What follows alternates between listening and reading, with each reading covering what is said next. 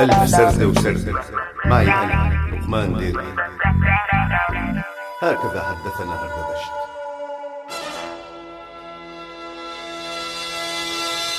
لابتوب كاتبين.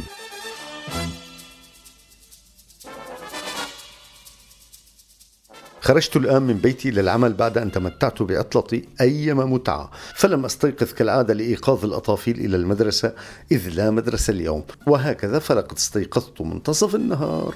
وعلى اعتبار أنني طبخت البامية البارحة فلقد اكتفيت بطبخ الرز الناجح طبعا، وليس المخبص أو المرزرز، فما أدراك بعواقب الرز إذا ما ترزرزا. ثم شربنا القهوة على رواق وبشكل سوري كلاسيكي على أنغام فيروز كالعادة، وفجأة رن الموبايل. سلوى من الجريدة على الخط والزاوية، صار بدها كتابة وإرسال، وخط التليفون مقطوع، يعني ما في انترنت بالبيت.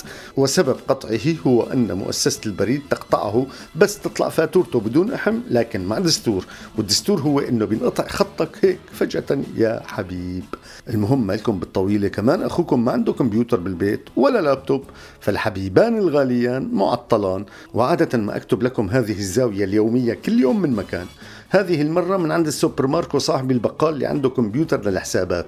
آتي أنا وأكتب وسط ضجيج المساومات والطلبات، بينما يكتب هو في لحظات مسروقة من أصابعي ما يفترض به كتابته.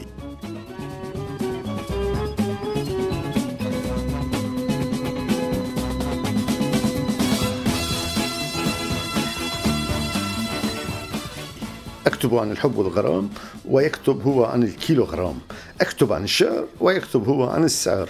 تتصل بي سلوى كي يرسل لها عبر النت المقال، وتتصل به المدام كي يرسل لها الخبز والرز عبر صبي البقال. أكتب ويكتب حتى فات اللابتوب تبعه بالحيط، وبات يحدث نفسه أنه شو اللي جابه من اليابان حتى صار خادم سيدين أو لابتوب كاتبين. اللهم أعطنا طولة البال على كتاب آخر زمان. هكذا تكلم البقال وهو يحدجني بالأنظار، وتلعثمت بين أصابع الكلمات. شكرا لللابتوب أم للبقال، وسلوى تنتظر أعلى نار.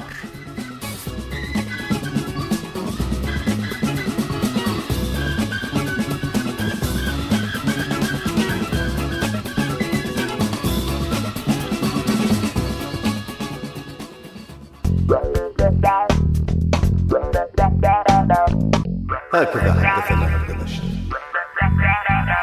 كنتوا عم تسمعوا لقمان ديركي بألف سردة وسردة عهوا راديو سوريالي.